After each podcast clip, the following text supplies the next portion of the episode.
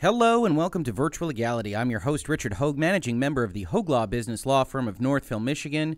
And today we're going to talk about NVIDIA, and more particularly NVIDIA's GeForce Now project, which I know a number of people have gotten excited about. But as you can tell from the title of this video, we're talking about NVIDIA's missteps.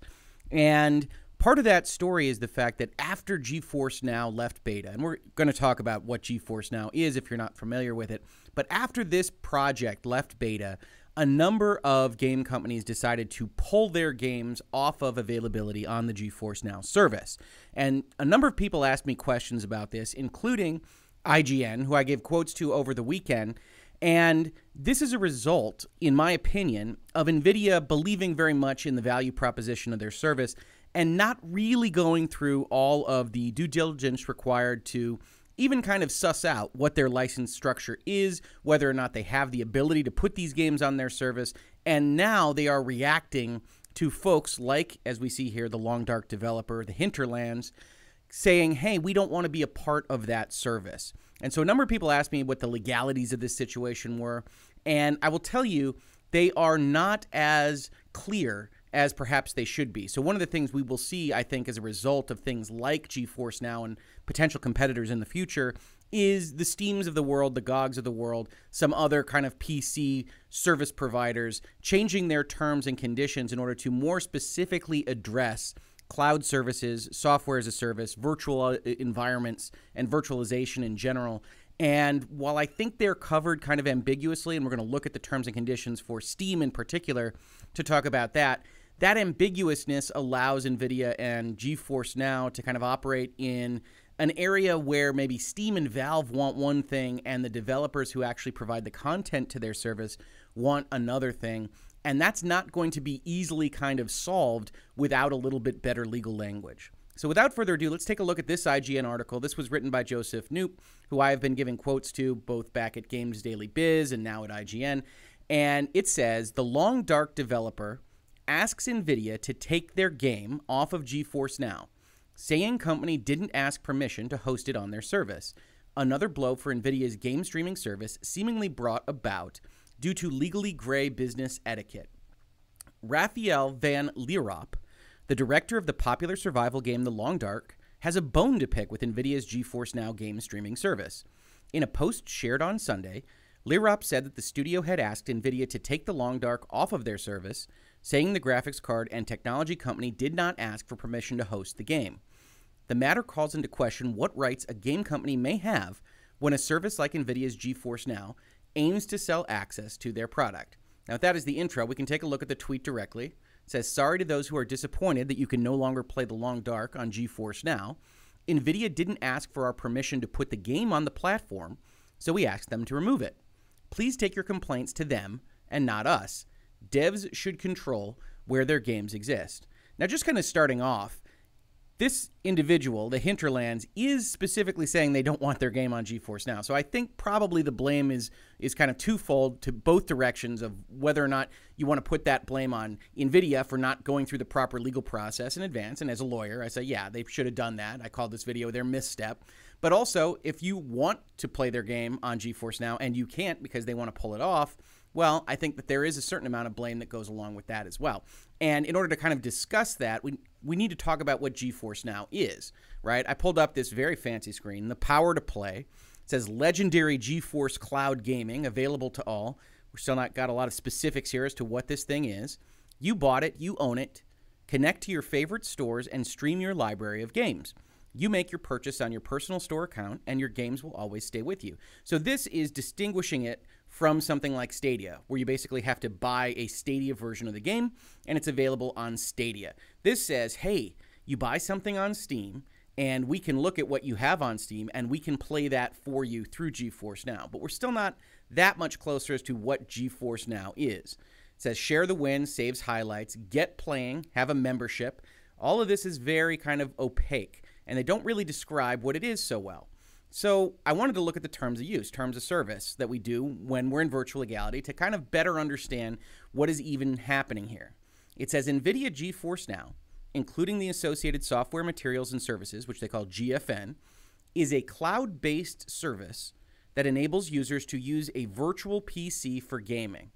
Now, if you work, if you use enterprise software like at Hoeg Law or like at the other places where I'm of counsel, we have virtual environments. That means I can log in, I can use some computer magic, and I can access a virtual computer that is essentially hosted in the cloud in an environment on a server somewhere that hosts a bunch of different computers. And that's what a virtual PC is for this purpose. I pulled up the wiki, which isn't terribly helpful, but it says hardware virtualization is the virtualization of computers as complete hardware platforms certain logical abstractions of their componentry, or only the functionality required to run various operating systems. Said another way, they can build a computer of specific specs within a much stronger computer and serve that up to you online through their server infrastructure. And that's what GeForce Now is doing. GeForce Now is saying, hey, we will pretend that we've got this computer here, and then you log in with your Steam account, and we can just allow you to access it wherever you want through this GeForce Now service as if it were a computer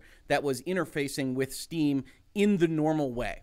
It says the license here is NVIDIA grants you a non commercial, personal, non exclusive, non transferable license to access and use GFN. And NVIDIA or a GFN alliance partner is renting you a virtual PC for gaming. And it is your responsibility to have sufficient rights to use the content, i.e., third party video games or DLC. Now, that's interesting in and of itself, right? We've talked about this in the past in virtual legality, but the way this works is you develop a video game and you have the copyright to that video game. You have the exclusive rights to determine how that video game is distributed, how it's copied, how it's performed publicly. Those are your rights as the developer or publisher if the developer was working directly for another party.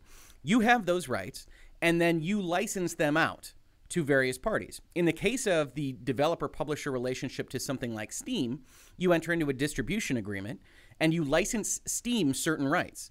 Now, it's worth noting that then Steam can't license more rights than it got from the publisher or developer, right? So that agreement, the distribution agreement between the developer and publisher and Steam, is very important to answering this question of the legalities of this entire service.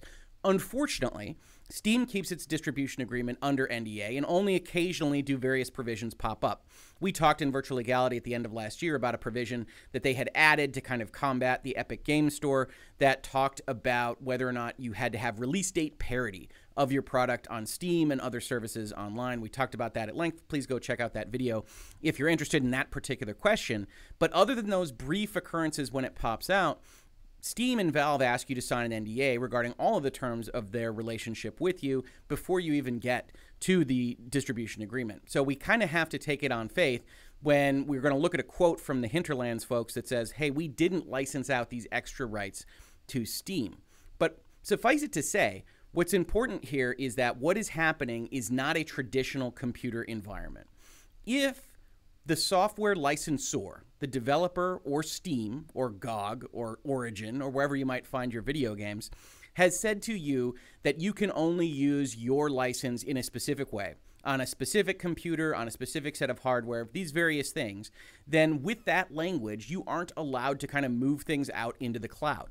And this is an issue that we face when we're negotiating contracts at a commercial and enterprise level at Hoeg Law or elsewhere all the time when we're talking about Oracle servers, when we're talking about Microsoft licenses, we have to very carefully negotiate the provisions about what a seat looks like, whether a virtual environment counts, how many cores or CPUs this thing can actually operate on. And this is an entire kind of section of negotiation for these agreements.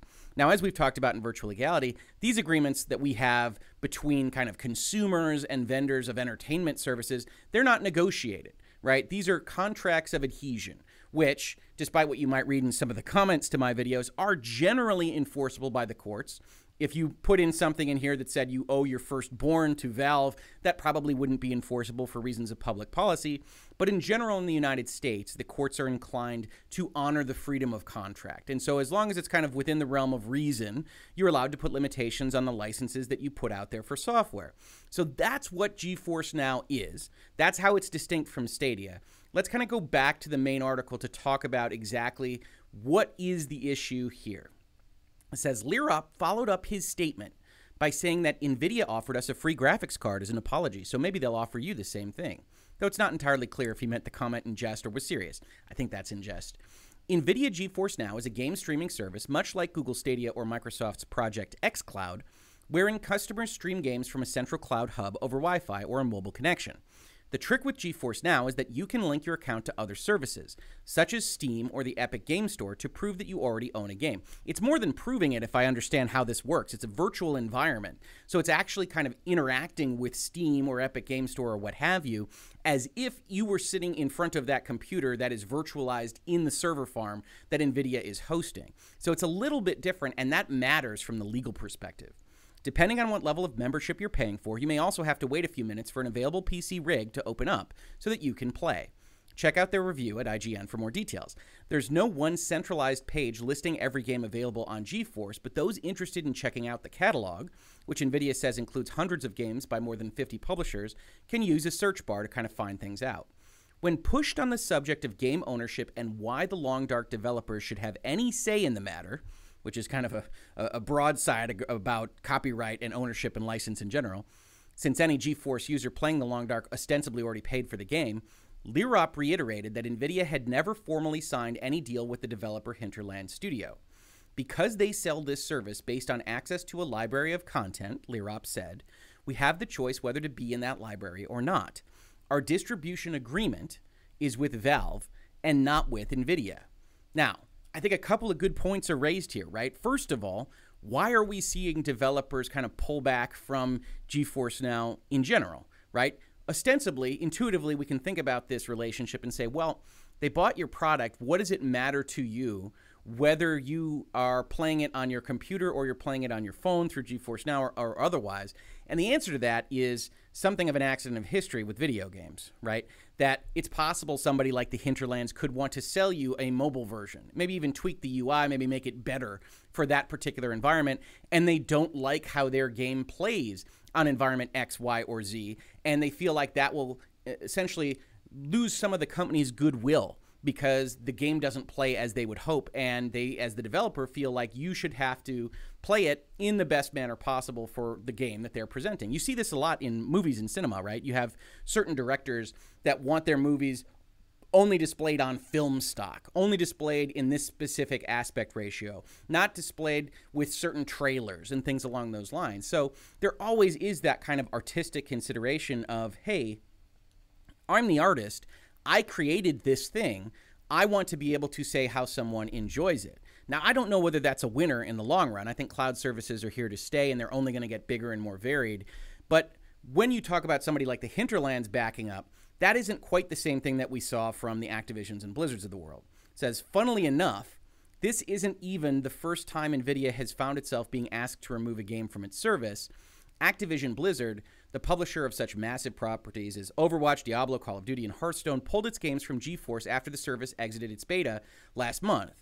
Now, I'm sure it comes as no surprise to you that I don't necessarily think Activision and Blizzard are motivated necessarily by artistic considerations when removing this service. In general, I think they don't see an extra dime out of NVIDIA's GeForce Now, and they have the wherewithal, the capital, the size to potentially create a competitor, right? And I think you saw kind of content creators get into a pickle when they released all of their content to Netflix. And I'm talking about TV and movies on this. And now, only now, are we seeing, okay, that doesn't make a lot of sense for the content creators. Netflix needs that content in order to survive. We should make our own competing services. And you see that, I think, a little bit faster being uptaken by the Activision Blizzards, probably the EAs, and the bigger publishers of the world to say, okay, that's an interesting service that makes a lot of sense as an idea. Why don't we have an Activision Blizzard branded version of one? Because our content is more important than whatever content you've otherwise managed to gather. And then you have all of these bifurcated services, and maybe that market doesn't work either. But you can kind of understand it from the perspective of a company that's large and could potentially build its own competing alternative for itself. The Hinterlands and The Long Dark is a different situation, in my opinion. It's really about that artistic control. As another tweet said, it's our content. We determine where it lives and where it does not. And as I said, I gave quotes on this specific article before we dive into the terms and conditions I wanted to talk about. It says business lawyer Richard Hoeg of Hoeg Law and Virtual Legality, very nice of them to put the link in there to this very channel and this very series, generally agrees with the Long Dark developer's position, saying that NVIDIA should have asked for the consent of the developer. I agree insofar as they, they should have that control. I don't know that it's entirely clear from what we can see just on the customer facing Steam EULA, which we're about to look at, but they should have that control. You don't want to essentially accidentally license out rights that you didn't know that you were licensing out. And it's in Steam's best interest, and truthfully, it's in NVIDIA's best interest to not just offend the gaming content creator community by saying, oh no, that sentence that you licensed away, that gave us all these rights. Haha, we're going to take our ball and run away and make money off of your product. Uh, I think it's fair for them to say, okay, that's not how we want to operate. You're going to collect a membership fee. We don't get a cut of that. We have all these issues with what you are purporting to do. And so we're going to take our ball and say, no, you can't do that. And ultimately, these publishers, these uh, service providers, the Steams of the world, NVIDIA here in respect of GeForce Now, should probably, just in terms of PR and business strategy, say, okay, yeah, that makes sense. It says, I think NVIDIA, oh, this is me speaking, I think NVIDIA thought that they could convince developers and publishers of the value proposition of participating in Now, and that just hasn't coalesced, particularly with big publishers that may have their own streaming solutions in the works, what you just heard from me adding that he'd be very surprised if Hinterland Studios somehow gave up distribution rights to their own game. As you know, a developer owns the copyright to their game, and they don't lose the rights associated with that copyright when they license their game to a buyer, Hoeg continued. And games are, in general, licensed and not sold, with terms related to that license applied to the quote unquote buyer. Most of these are known or otherwise non controversial. You won't reverse engineer the product, you won't use it to post speech we find hateful, etc. But some are probably less well known most licenses are going to say some version of you have the right to play a single copy of the game on a personal computer or system in your control, and you can't use your copy for commercial access, to run an arcade, etc. So in this case, the Long Dark folks, and probably Steam and GOG and Epic above them, the, the folks that they have a distribution agreement with, have similar language in their end user license agreements, and NVIDIA probably should have gotten permission, frankly, in terms of optics, if nothing else right? It doesn't look good for NVIDIA to go out there with this product and for other developers to say, hey, you didn't even ask us. And now you are seeking to make membership fees off of a library of content that you didn't even ask us about distributing. That doesn't seem to make sense to us. Where's our three cents out of a $5 membership, right? Even at those kind of small amounts, NVIDIA shouldn't be getting this money, this extra kind of revenue stream for free. And I think you can come at that from either side. Certainly, the concept of a GeForce Now is very customer friendly. These developers and these publishers want to be careful of not alienating their own customers. As I said when I talked about this person's tweets that said, okay, yeah, you don't have to put the blame on them, but there probably can be some blame that you put on them if you want to, right? These other developers are not immediately kind of removing their product from the GeForce Now service. I'm sure that NVIDIA would like to put the elevator pitch together that says if you have this access, if customers are happier with your product because it is more available to them, they are more likely to buy this product as well as your products in the future because you have generated this goodwill towards your brand maybe they were going to win that day with that argument with some independent developers, with some major publishers. Maybe they're not going to win the day with that argument. Certainly, as a lawyer, I would have said that discussion should have been had entirely before this thing came out of beta. You should have figured out exactly what your opening kind of look at a library was so that you removed the stuff that wasn't going to be in that library early on and didn't have these kinds of stories that get into IGN, that get into the major kind of video game periodicals that say this developer can make the right statement that said, You didn't ask us, we're not getting paid for this, we don't want this on your service, and now remove it because that looks bad for NVIDIA. It says when asked to comment, an NVIDIA spokesperson referred IGN to a previously published blog post. Beyond some general statements about the future of GeForce Now, the blog post also references that some developers may choose to remove their games from the service. And here's the quote As we approach a paid service, some publishers may choose to remove games before the trial period ends. This was during the beta. Ultimately, they maintain control over their content and decide whether the game you purchase includes streaming on GeForce Now. Meanwhile, others will bring games back as they continue to realize GeForce Now's value. Stay tuned for more on that. And of course, that's Nvidia's main job right now is to convince developers and publishers of that value, an argument that maybe they aren't winning so much with at least certain corners of both the internet and the developer community.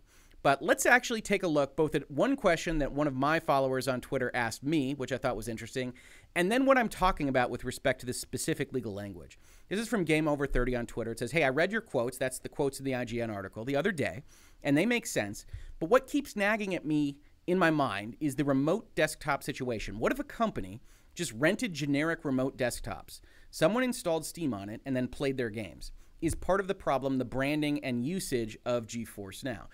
And I don't know that remote desktops, even if they're physical, even if they fully exist, solve this problem specifically right? Now, we're going to look at the Steam EULA. This is what you enter into when you enter into an agreement to have a Steam account. This is what you, as a customer, buy games under as a legal contract. And we're going to see that it doesn't necessarily answer this question as specifically as the lawyer in me would like, and certainly as specifically as the developers and the publishers would like, now that we are facing a kind of cloud virtualization consideration. The GeForce Now concept, that question is not going to stop. There are going to be competitors. And so I think it would behoove kind of Steam and Valve and others to kind of address this directly rather than to have all of these kind of post ad hoc decisions. So it says here's your license from Steam.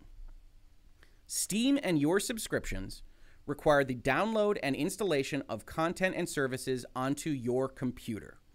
Valve hereby grants and you accept a non exclusive license and right to use the content and services for your personal non commercial use, except where commercial use is expressly allowed herein or in the applicable subscription terms.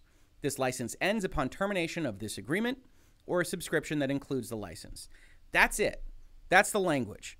And we've talked in virtual legality in the past about this, but this is kind of an effort by Steam to have language that is maybe not as legalese, to be more plain English and more understandable you are required to download and install the content and services onto your computer, and you get a non exclusive license for your personal and non commercial use. So, Steam has that relationship with you. I've highlighted in yellow that it's related specifically to your computer. In my opinion, that says that absent some other kind of discretion, some waiver that Steam gives, this is most and best read as saying you have to play the game of your Steam account on a computer that's within your control, right? That you don't send your account information out onto the cloud. Virtual computers don't count for this purpose because virtualization, even though we call it a virtual computer, is really a set of software that exists on a server somewhere, and that's not your computer. In no way could you ascribe GeForce Now's servers to be yours right? Even GeForce Now's terms says essentially it's renting you a computer. And then you have questions of ownership versus lease and all these things that kind of pop up. And Steam and Valve want to be generic because they essentially want to have the power and authority to interpret one thing one way if they like you and interpret it a different way if they don't like you. And uh, apparently, Steam and Valve have already said, hey, GeForce Now seems cool. That's going to increase the value of a Steam account in general. So I think in, in general, Valve and Steam are in favor of NVIDIA and GeForce Now, but their developers aren't as clear. And the distribution agreement between the developers and Steam probably say something along these lines that we're allowing the distribution by Steam of our content to specific folks on their computers on a non exclusive personal basis. Then you get the question of whether allowing GeForce Now, allowing NVIDIA to have access to your Steam account credentials, use it in a virtual environment, is that personal and non commercial use?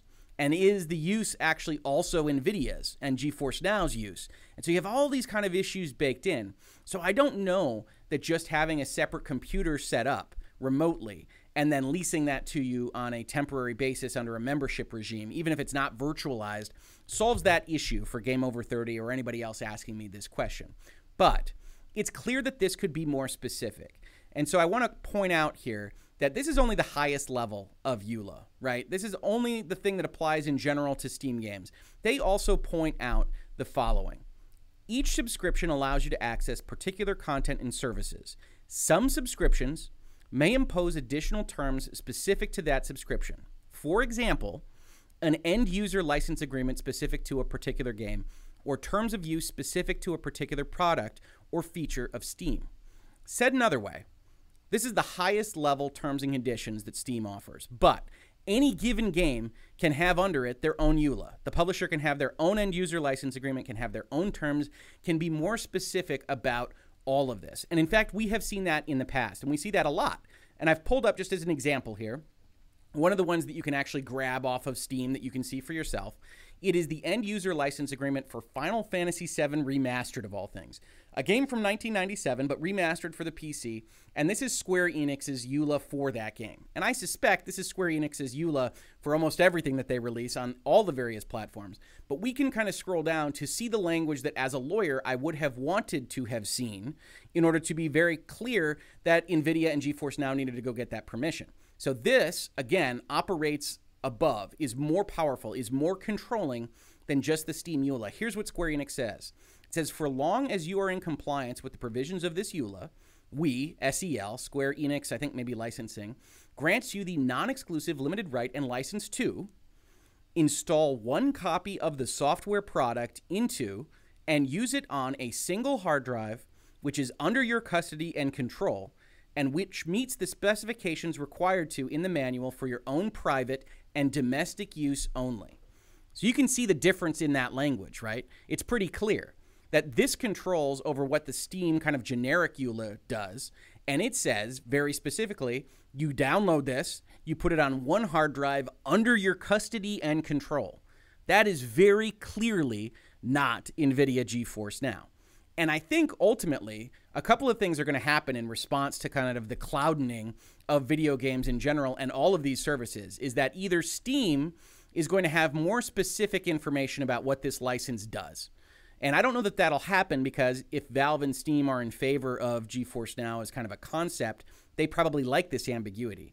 But the secondary kind of thing that will happen is because you can have your own EULA, the hinterlands of the world, the independent developers of the world that want to make sure that they aren't grabbed up by NVIDIA and GeForce Now will have their own EULAs. The difficulty, of course, coming from the fact that, as far as NVIDIA can tell, based on the primary EULA that they can see for all games, they might be within their power, especially if Steam has otherwise waived this provision and said, oh, yeah, your computer can count for that virtualization issue. We give you that agreement they would have to go and look at every specific video game EULA, every specific publisher EULA, and go and find out whether or not there is language like the Square Enix language that specifically says it's on your hard drive, it's under your custody, it's under your control, because that prevent that prevents them from operating GeForce Now as they would otherwise do. So I think what we will see is as this continues to be an issue, if you are the hinterlands, if you are someone that has that same kind of artistic consideration for your product line, you are going to very specifically have a EULA that says exactly what Square Enix says, or some version of it. When we are selling you a license here at Steam, we are selling you that license for your own computer in your own control and not for one of these cloud services. You could even add language that says that. You could even call out NVIDIA's GeForce Now if you want, as well as reference it as GeForce Now, any successor, or any similarly situated product or service. Uh, yes, I, I, I, draft this language for a living. So you can put all that in your EULA. I suspect we will see that more often not just because the hinterlandses of the world want to keep their stuff off of the service, but because they want a seat at the table.